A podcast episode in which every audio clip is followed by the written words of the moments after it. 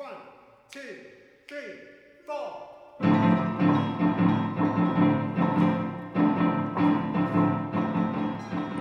You are listening to Holly and Rebecca, and we are on the committee of Young Musicians for Social Justice.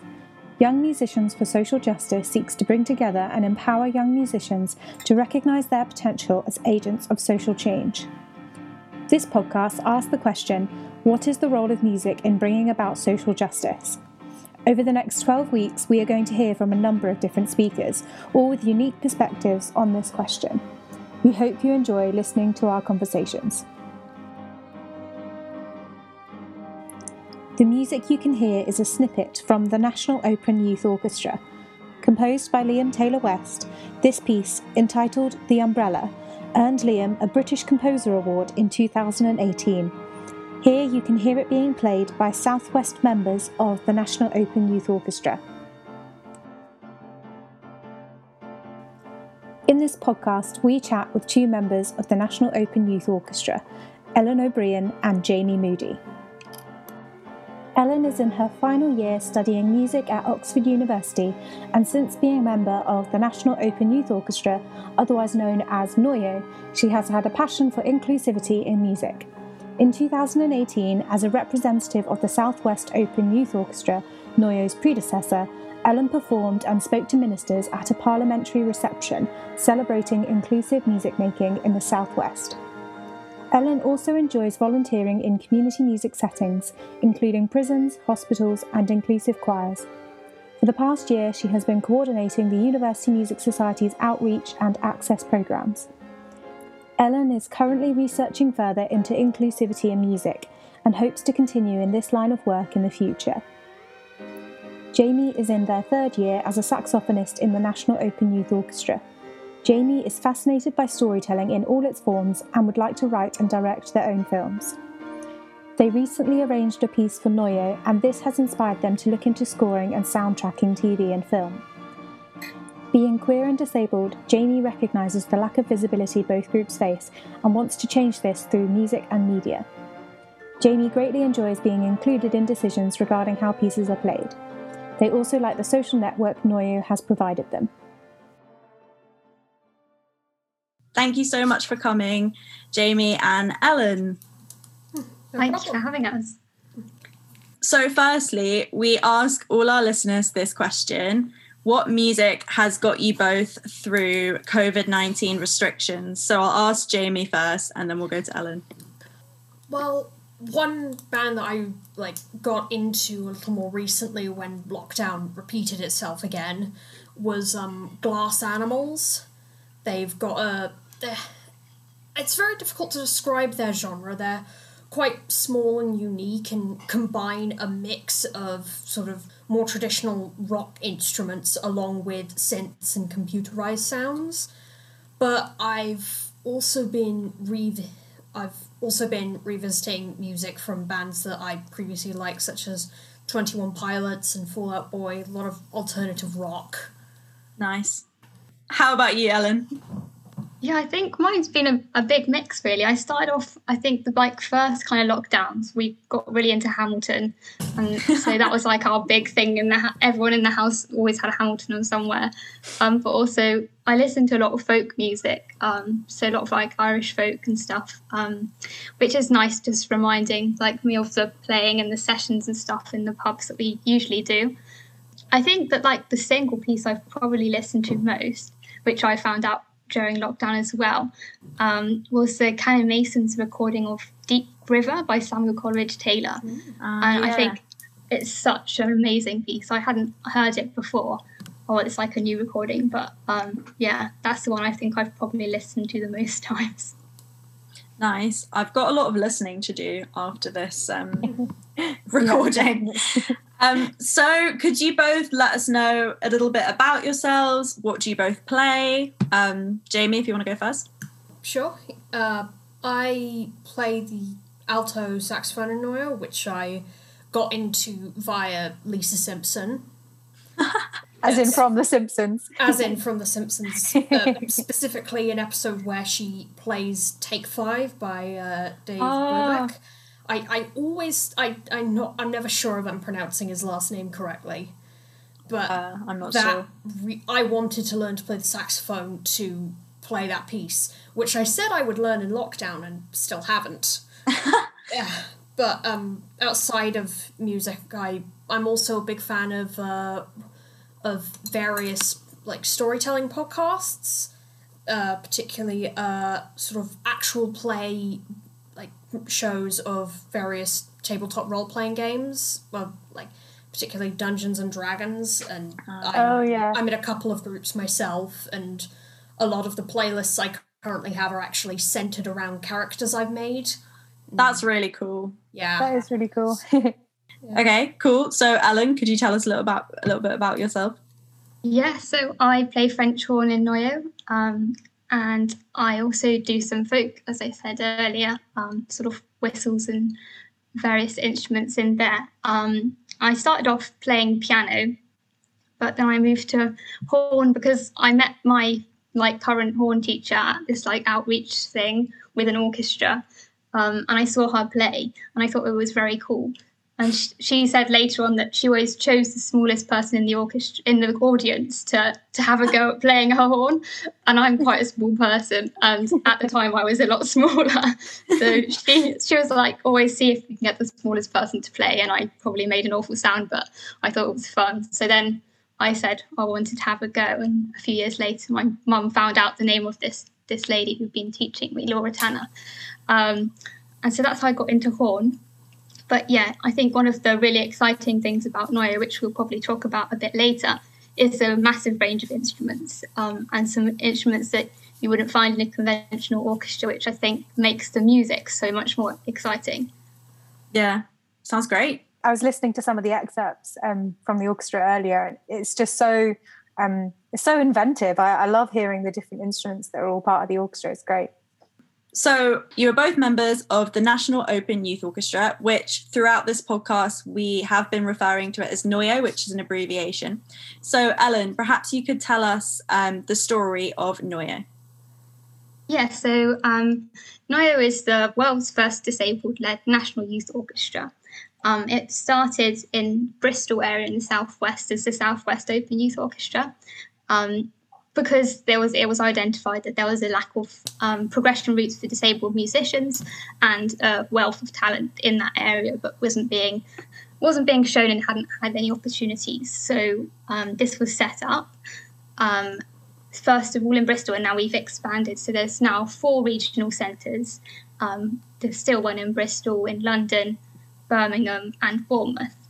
Um, so each, there's about thirty-three, I think, at the moment, Um, musicians at the moment. So we have disabled and non-disabled musicians playing a variety of instruments. So some of them, well, if you've heard that Jamie and I um, play saxophone and horn, but we also have string instruments, violin, cello, viola, harp, um, guitars, percussion, and then um, keyboards, and then two instruments, I think maybe more than two, that I haven't heard before in an orchestra, which was uh, the Linstrument and the Clarion.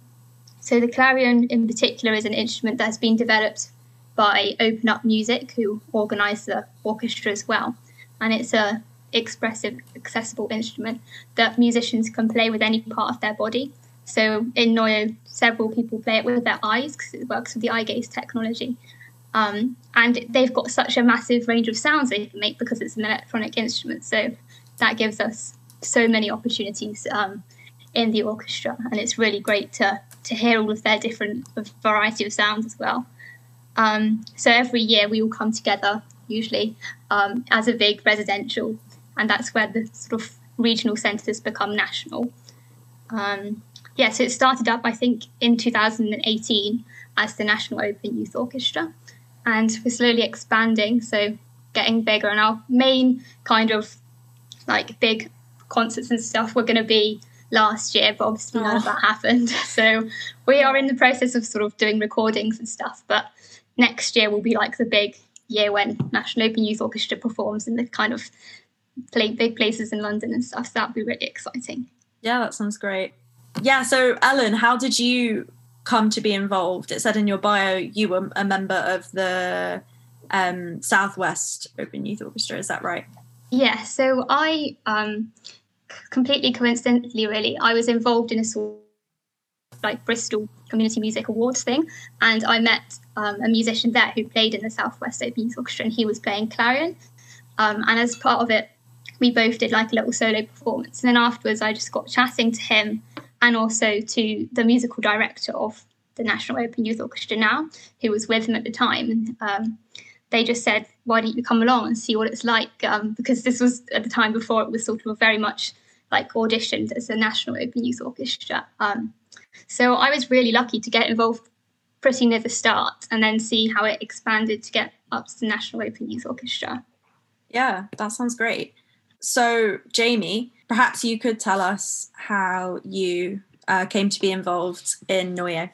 Um, well, my mum is a, she's a music teacher at a disabled school, and some of her students were in, and she, by proxy, was involved in Open Up Music and parts of the Southwest Open Youth Orchestra, and I attend, and she sort of brought me along to one of their concerts, and it, which like I was particularly interested because I I like to see that sort of, like I have a slight interest in orchestral music, having parents who were both in local orchestras, and then that combination with more modern sound, and like really interested me, and so then uh, I think a few weeks, few weeks or months later. She said, "My," she said, "Hey, they're holding auditions. Would you like to send in a tape?" And I, I kind of felt a little bit weird about it because I hadn't. This was the first time I'd really auditioned for something like that, and I, I still have a lot of anxiety regarding my own abilities as a performer and just in general. Mm. But I sent through a tape playing a piece that I quite liked, and I got a response, and I got in. Hooray! Yeah. Good work. So, yeah, you spoke a little bit about, um, before we started recording as well, you told us a little bit about um, some of your previous musical experiences and how you found some of them to be inaccessible. Um, would you be able to expand on that a little bit? Uh, yeah, well, um, I ended up switching schools when I was about sort of thirteen for various reasons, and the school I went to had a lot of investment in their music program. There were several different orchestras, and the teachers were like always like very much encourage us to take part in choirs and musical groups. And I did music at and I did music at G C S E level, but I at my previous school I had tried being part of an a cappella choir because the leader of that was also my singing teacher, but there was like always the sense that, like, I, because I, I, my autism wasn't yet diagnosed, I very much felt out of place, surrounded mm. by, by non-disabled, neurotypical students, and so when I switched schools, I didn't really consider trying out for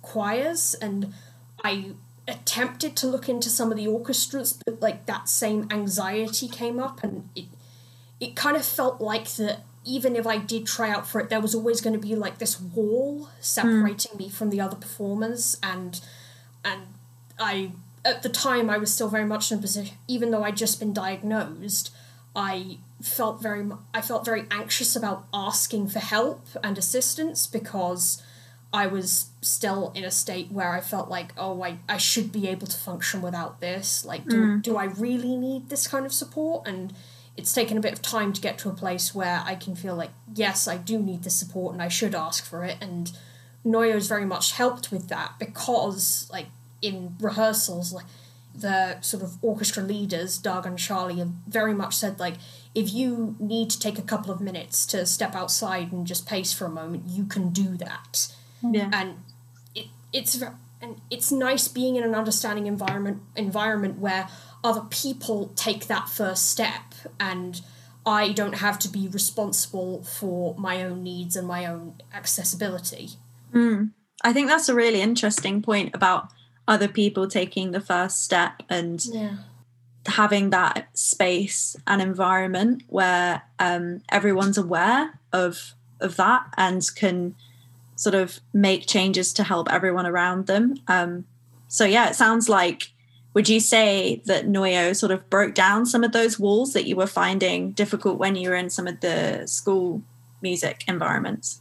Yeah, particularly because of that first step thing. And mm. in the very first session, one of the, like, we laid out a series of ground rules for how we were going to interact with each other. Mm. And like, it, it's, it is very good because, like, in previous groups, it kind of felt like the onus was very much on me to make sure I felt comfortable and I felt safe, mm. which it shouldn't always be because not, it shouldn't always be because the adults in charge, like, should be responsible for the safety and the and accessibility of the kids. Mm. Yeah, absolutely. And sort of training, I think, I guess, yeah, training up more yeah. musicians and adults in charge to be aware of that and to be better allies. Yeah. Um, so, yeah, I'm really interested, and we've just touched on this, um, but I'm really interested in some of the musical and social principles of Noyo. So you've mentioned that there's this topic of control and who controls the music. Um, perhaps you could explain how this works in Noyo. Yeah, so I think, as Jamie said, um, inclusivity and making sure everybody is aware of everything is like very much ingrained in the structures of Noyo and from the very beginning. Um, so everybody has like a personal development plan and things. So it's it's set out and it's also known by the practitioners. Um, but in terms of the music as well, it's the same kind of principle. So the musicians have a part to play at every step of the performance, really. Um, oft, most of the time we work with um, new composers and commissions um, because of the variety of instruments. It's quite exciting for composers as well. Um, so most of the time we'll get the composer to come into the rehearsals, um, listening to us to play, and maybe they have like a, a few bars that they want us to try out. Mm. Um, and they always ask for feedback. That's a very kind of like two-way process. It's not sort of, this is the composer, you're going to play their piece. Um, so we work with the composers, but also once the arrangement have sort of been made, so some of us use sheet music and some of us don't, um, even at that stage it's very much, does this work for you? Um, have you got ideas of how to make it harder, easier, or just make it more interesting? Um, so each musician often gives in a bit of feedback. Sometimes it will be like practical things like, this is a bit I prefer to go down an octave or something, um, but very often it's also like, this would sound cool, can we have a listen how this would work with these two people? And we do quite a lot of like improvisation as well. So in terms of like the musical approaches, it's very flexible. Mm. And I think that's the same with the social um, side of things. So everybody, well, from my own experiences, most people feel quite accepted in the orchestra.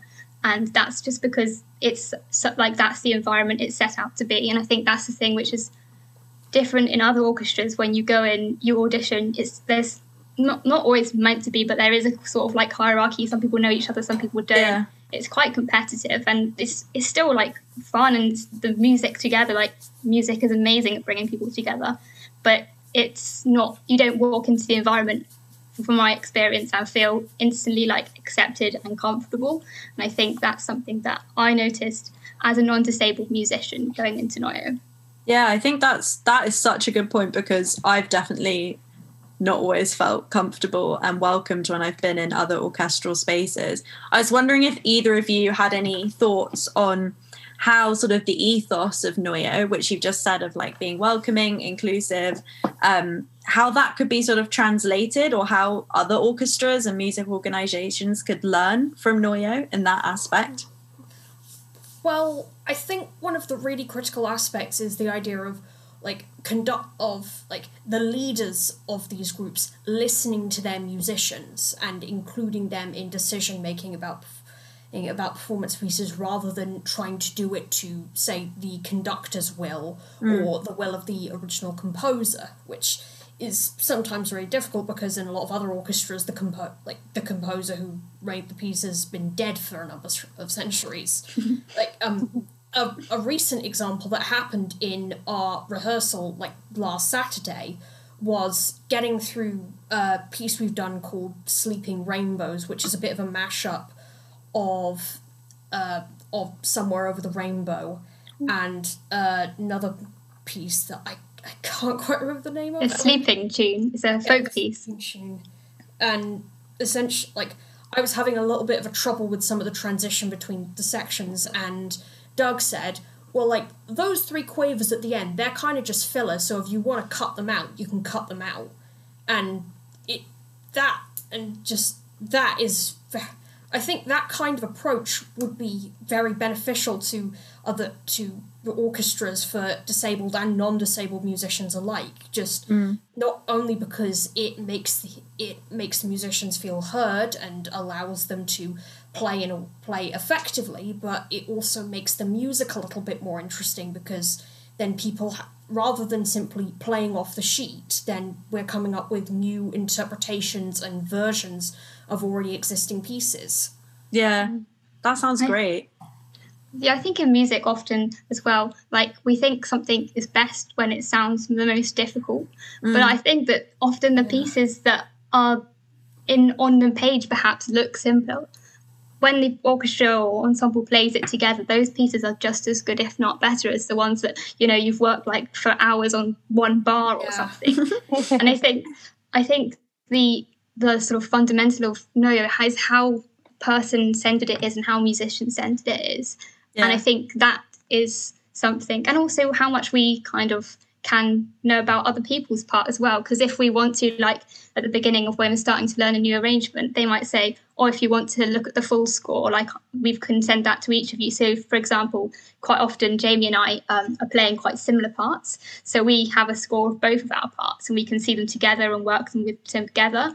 And that awareness of what other people are playing is always talked about in orchestras, like, oh, listen to everyone else. But also, if you actually want to, you can just look at their parts, or you can ask them to play it by themselves. And during Zoom rehearsals especially, that's something we've been doing quite a lot, is just like listening to individuals playing their parts. I think yeah. that's just so helpful, because you often play as a big section, and although you're trying to listen to everybody's parts, you're focusing on your part. So if you can just stop and listen to other people, I think that's also really helpful in knowing then that, you know, it's fine if I take out these few quavers or whatever, it's not going to make a massive difference to the piece in terms of like maybe what the composer intended, but it is going to make it easier for one for us to play, and also make it more relaxed for us to play and the listeners to listen to. Yeah, yeah, absolutely. Yeah. I think that's so interesting. And you you sort of have related a lot of that to the social aspect of the orchestra. And I know, Jamie, you spoke about this in your bio briefly. Um, why do you feel that the social aspect of Neue is so important and so valuable? Well, I one of the things that like comes with like sort of like the disabled community is it like it is quite an isolated community, because like the world around us isn't entirely accessible. It means that like forming social groups the way that non-disabled and neurotypical people would do is often a lot harder, and I have I felt that kind of sense of isolation a lot in both school and even in college now, where there weren't a lot of spaces where I could I could feel comfortable, and I there weren't a lot of other, it was harder for me to connect with other disabled students because they were in different year groups, or they were, or their schedules were different to mine. Mm. Whereas with whereas with Neue, it's it this is a space where there are disabled and non-disabled people alike who are who have all got the who have all immediately got one thing in common, that is playing music, and mm. then it kind of goes from there a little bit. And the it's the residential, which I've only been on once, is, that was one of that was sort of like sort of a crowning moment and a very good summary of why the social aspect was very important, because while I still sometimes spent time with my time by myself, because social interaction can be quite draining for me, mm. it, I meant that I could like have conversations with the other musicians about things we liked. And one night we all sat down and watched Bohemian Rhapsody together, and we were sort of like making comments about it. And it's very difficult to like recognize like how significant and damaging that isolation can be until you're presented with the alternative. And that it meant a lot to me to be able to exist in a social space with other people who were like me. Mm. Yeah, yeah, it's that- amazing how it sounds as if you built that a kind of trust with people through music yeah. that then enabled you to get that connection that you were talking about that was so valuable. Yeah. Yeah. Thank you so much for sharing that with us. I think it's, yeah, very interesting, the point you made about it's it's hard to know or realize how isolating a situation can be until you're presented with the alternative. And it sounds like Noyo does present an alternative in that sense. Yeah. Yeah. I think also for me, um, this is similar sense. I hadn't realized how inaccessible orchestras are until I'd been part of an inclusive orchestra. Yeah. And I think that experience of being in an inclusive orchestra is so much more rewarding than being part of an exclusive orchestra. Um, it's just a completely different level, and I think that the social element is is thought about by the um, by the orchestra leaders and things as well. Like, that's built into our sort of schedule. So at the that's residential, really nice. You know, I think probably quite a lot of residentials are similar, but, you know, the evening there's activities to do which aren't music related, but that's as important as the musical times, just to get to know people. Um, and I think, yeah, for anyone who's not been part of an inclusive orchestra, I think you should definitely try, because it's it's so it's so much more fun and creative, and I've loved it. Yeah, that sounds really great. Yeah, I think that's such a good point as well. Um, as a person who's been in mainly, primarily actually, exclusive orchestras, so it sounds like such a great um, experience. Um, I'm wondering if one of you could speak a little bit about the social model of disability. That's something that we spoke about briefly before. Uh, yeah, well, um, the social model idea is based on the fact that the a lot of the struggles from disability are generated from the existing in an inaccessible world rather than the person's own struggles themselves. And as an autistic person, this model actually fits me quite well, um, particularly because a lot of my autistic traits kind of lay dormant for a lot of my early childhood, and so I flew under the radar in terms of diagnosis for a bit, because I wasn't in environments that were that were triggering things like sensory overload and meltdowns, because I went to a fairly small local primary school and my parents arranged a lot of play dates, so my mm-hmm. so a lot of my social and sensory needs were already being taken care of. Mm. And then when I moved and when I moved up to secondary school, things started to become more obvious, because the number of pupils got a bit bigger, there were more people I didn't know, and I was expected to take responsibility for my own social life, and so I started to shrink inwards and things became a lot harder. And then when I moved up to an even bigger school, things became very obvious as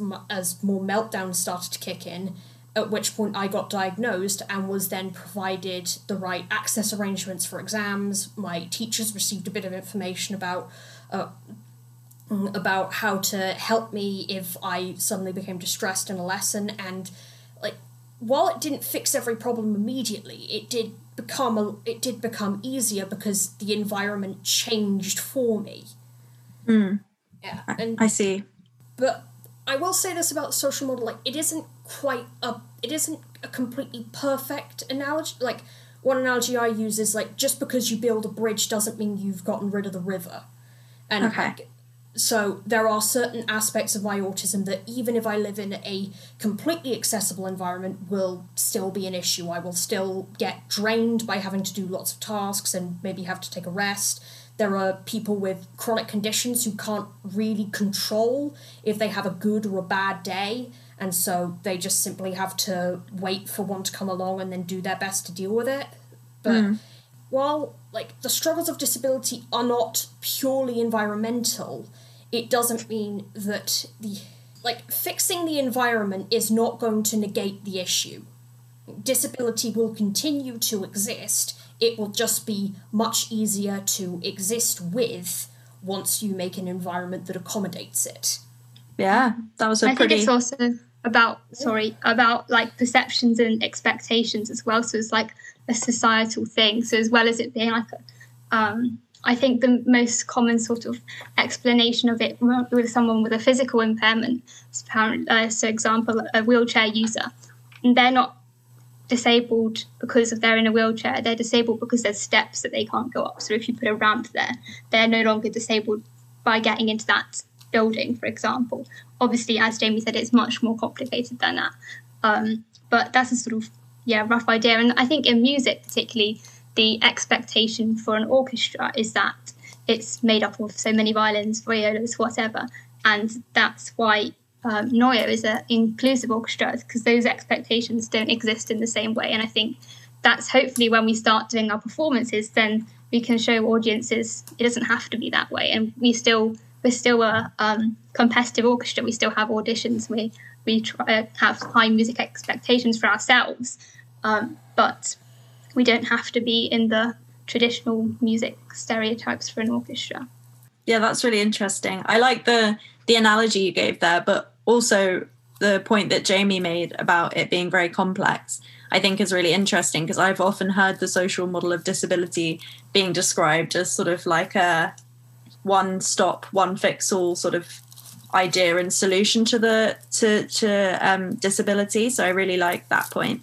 Another term that you guys have spoken about, which I don't know what it means, um, is the curb cutter effect. I'm wondering if one of you could explain what that is. Uh, yes, this came up in, uh, there's a channel I follow that often talks about various aspects of the gaming industry that I mainly got into because they have a little history series on the side where they talked about accessibility in gaming, and they explained the curb cutter effect, which Ellen actually, which I'm going to bring it, it links back to something Ellen said. So, well, the idea is like, is that in various points along the pavement and the curb, there are dips in it. And like one of the main purposes for these dips is it allows wheelchair users to get from to get from pavement level to road level more easily without having to worry about that step. But the thing about those dips is they don't just act service wheelchair users. So say Uh, say if someone's on a bike, that suddenly makes things a lot easier for them, or if some or if someone has got like a wheeled cart and they're moving goods from a van into a shop, or if someone's going or if someone's taking their child out in a pram.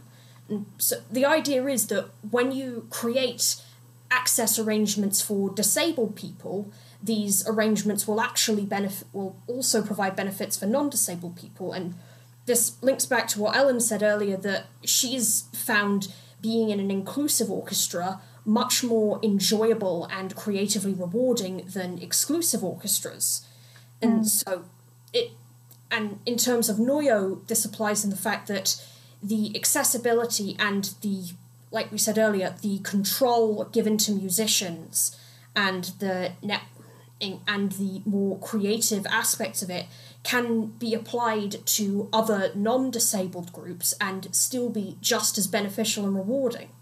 Yeah, that's such a great analogy. I really like yeah, that. Yeah. I really love that. I wasn't sure, like, I didn't know it would be specifically like a curb, like a pavement. Yeah, I didn't well, know it would be so yeah. specific, but I really like that. Um, yeah.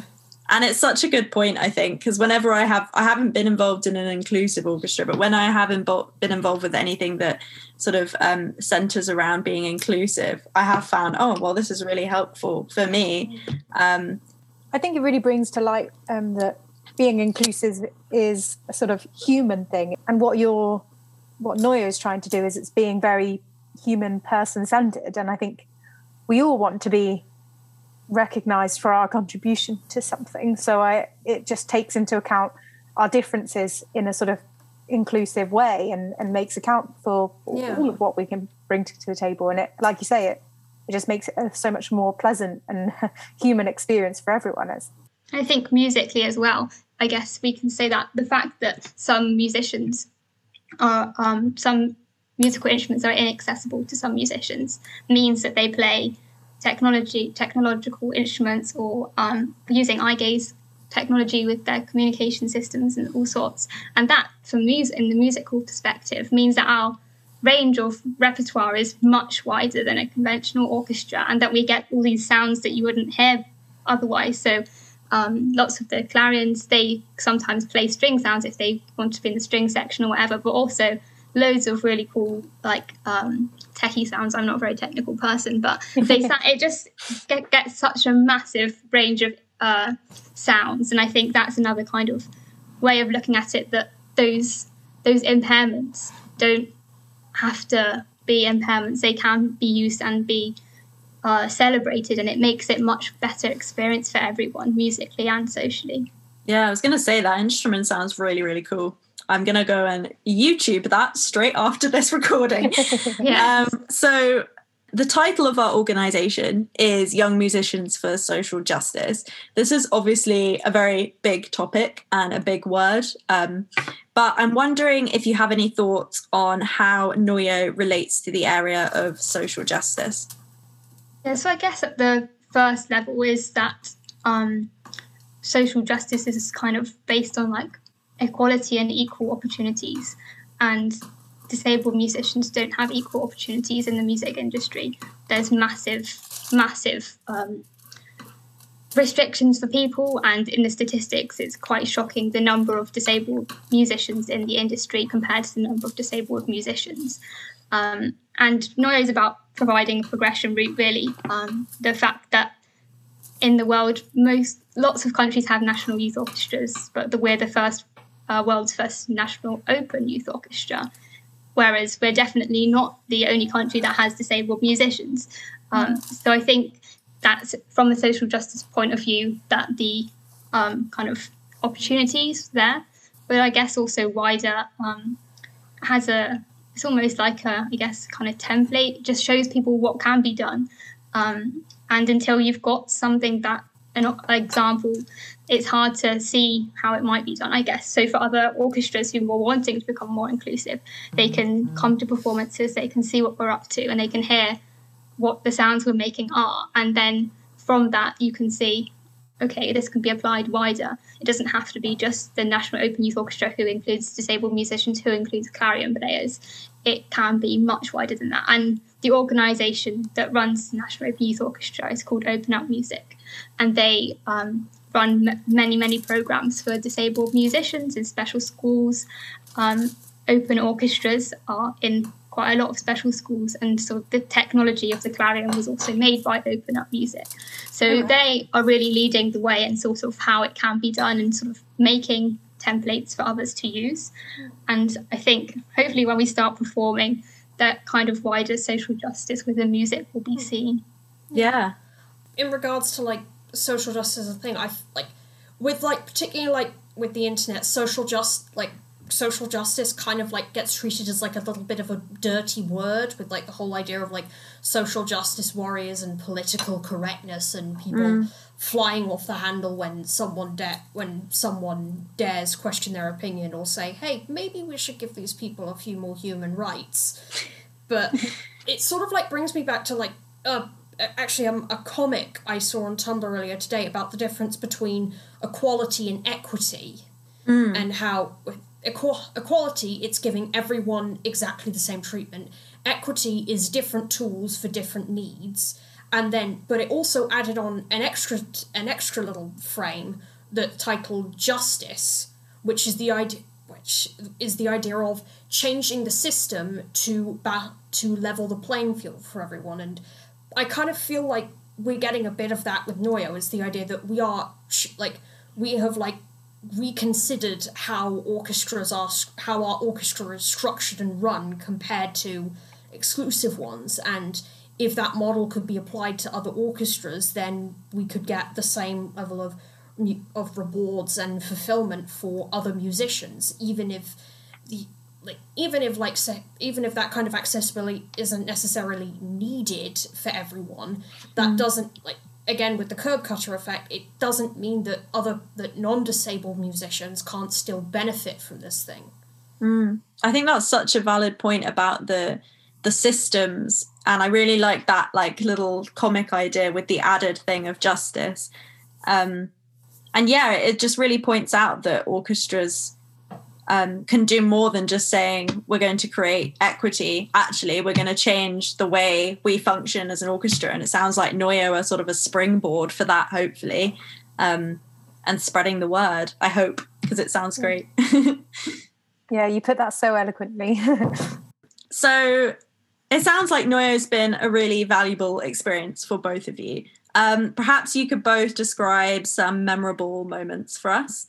Uh, so a particularly memorable moment for me, I think, is probably seeing the growth of N O Y O from the Southwest Open Youth Orchestra. And I think we did some performances with the Southwest Open Youth Orchestra, which were just so amazing to to be part of and to finally kind of it come together. So we've done some stuff um, in various settings, so not always in like concert settings, in the um, the concert hall, which is now called Bristol Beacon. Um, we did some concerts in there, and they had like just it was just a really accessible area, as everything is with Noyo, but also the audience hearing the diff sounds of Noyo. Uh, well, for the first time, Southwest Open Youth Orchestra coming together um, was just really amazing, and it's such a nice opportunity, I think, for for any musician to do performances. It's just a kind of comes together at a time, um, and just getting that recognition from the audience. Um, it's been really amazing. I think meeting all the people in Noyo is probably the most, for me, the best thing, just to to get to know some new people. And I think everyone is so so friendly and so accepting, and I think that's that kind of social element is so important. Yeah, it uh, sounds great. I'm gonna go with um well during lockdown uh Charlie Groves, one of the orchestra's leaders, started sort of like doing some like little one-on-one sort of like sessions with various musicians to sort of check our progress. And one of the aspects in my sessions, like you said earlier in my bio at the beginning of the podcast, that I'd had arranged a piece of music for the orchestra. Credit where credit is due, Charlie did do most of the work, because he has the software for that. But it was an arrangement of a piece called Story and Song from a Dungeons and Dragon, Dragons podcast called The Adventure Zone, where the, the runner of the D and D game, Griffin McElroy, has composed a bunch of music that he then edited into the background. And Story and Song comes right, comes very near the end, like as you're getting to the climax of this story with the big showdown. And when essentially Charlie showed me what he'd done so far and sort of like played that through Sibelius, I actually got quite emotional, because it was a piece of something I loved that I normally don't share with a lot of people, because like over time I've become very self-conscious about like about sharing my various hyperfixations and interests, because I would talk about it a lot and people would kind of lose interest and I wouldn't notice, and then they'd get then they'd kind of get a bit mad at me because I hadn't noticed their lack of interest. So mm. I stopped sharing a lot of those things with other people. Mm. And hearing that an aspect of something I was I was passionate about, not only not only having someone listen to it, but actually adapting it for this orchestra. And like it's I'm really, that's one of the, that's another reason I'm upset about COVID, because we were we were supposed we were supposed to be like learning a bit about a bit of this piece. Oh no. Hopefully. But hearing hearing that being played through Sibelius and thinking like I'm actually going to learn how to play this with a bunch of people, and that that was really that was a very special moment for me. Yeah, it really sounds it. Yeah, um, sounds really hopeful. Yeah, I'm looking forward to playing it, yeah. Hopefully next I, year. I really hope we get a chance to play it before I have to go off to uni, like, next year. Yes, um, fingers crossed. It sounds really cool, um, the yeah. piece of music, I'm not going to lie. Cool, so just to round us off, um, perhaps one of you could just tell us sort of a bit about the future plans for Noyo. Yeah, so mainly get into doing some performances again. We've got quite a few Um, new members since lockdown, which is really great. So we're going to do the residential with all of them and be doing performances. We've also got a recording that's going to probably come out in autumn time. We're going to be filming and recording that over the next few months, so that look out for that on the uh, all the social medias. Plans are just to keep expanding and sharing the inclusivity musical approach and the music that we play with audiences as yeah. far as possible. Cool. So is there anything you would like to pass on to our listeners, any information maybe about Noyo or how they could become an ally to the disabled community? Well, in regards to sort of like disabled allyship, one of the big things that gets repeated over and over again and yet is often frequently ignored is the idea of like list of letting disabled people speak for themselves and listening to us when we tell you what we need. Mm. There are various like accounts you can find on social media. So one that I follow is called the Autisticats, which is run by three autistic people who talk about their various personal experiences, as well as sometimes they come across studies that they found that like that point out like very interesting things about dis- about autistic people's experiences in academia and in various forms of therapy. So yes, very crucially is like listen to like listen to us. And I know that I'm quite I'm quite verbal. When I was diagnosed, like I was it was gem- I was specifically diagnosed with like Asperger's syndrome, which they describe as a form of high functioning autism, which is like high functioning and low functioning are things that autistic people are sort of trying to move away from, because it's often it often kind of gets used to denote a sense of value or ability. And mm.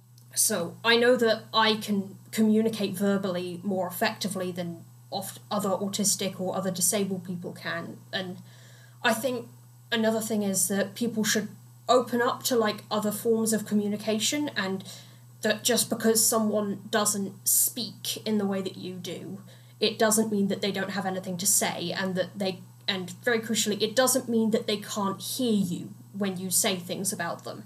Yeah, it's a really good point. Thank you. Mm-hmm. Yeah, it's really important, isn't it? Again and again, to put the focus on listening. Mm-hmm. Yeah, and specifically a musical, um, musical organisation that really focuses on that as its kind of focal point is Drake Music, and they do loads in terms of um, performances, having musicians um, also like developing instruments and software and stuff. So Drake Music is definitely a, a place to go to look for accessible music and disabled-led music. Yeah, that sounds great. We'll link all of this below. Thank you so much for both coming on this episode. It's been really, really great to meet you guys and listen to all your thoughts and perspectives. Um, yeah. Thank you very much.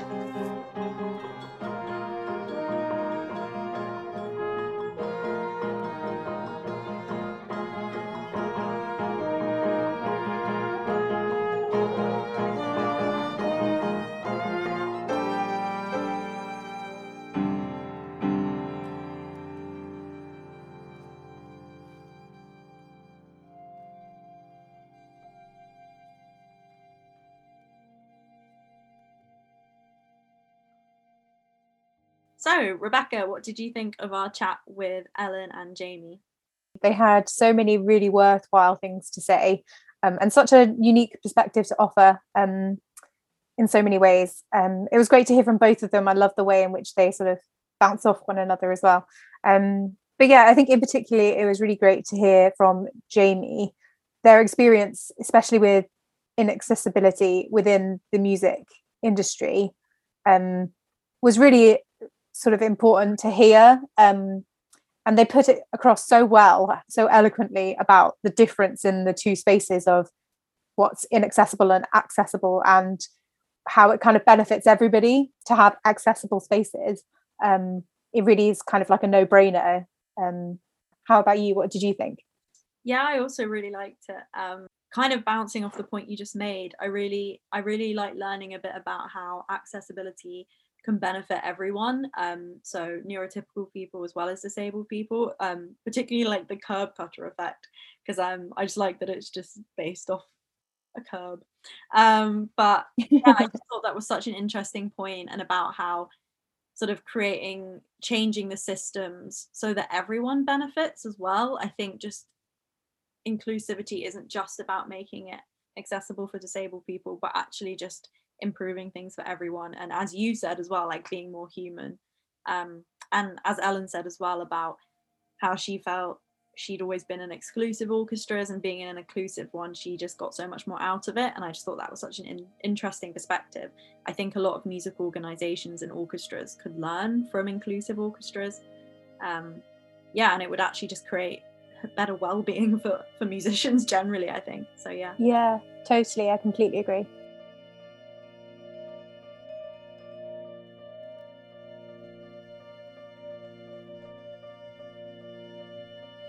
If you enjoyed listening to our conversations, please like, rate and subscribe to this podcast, and be sure to give us a follow on Facebook, Instagram and Twitter at Y M S J U K.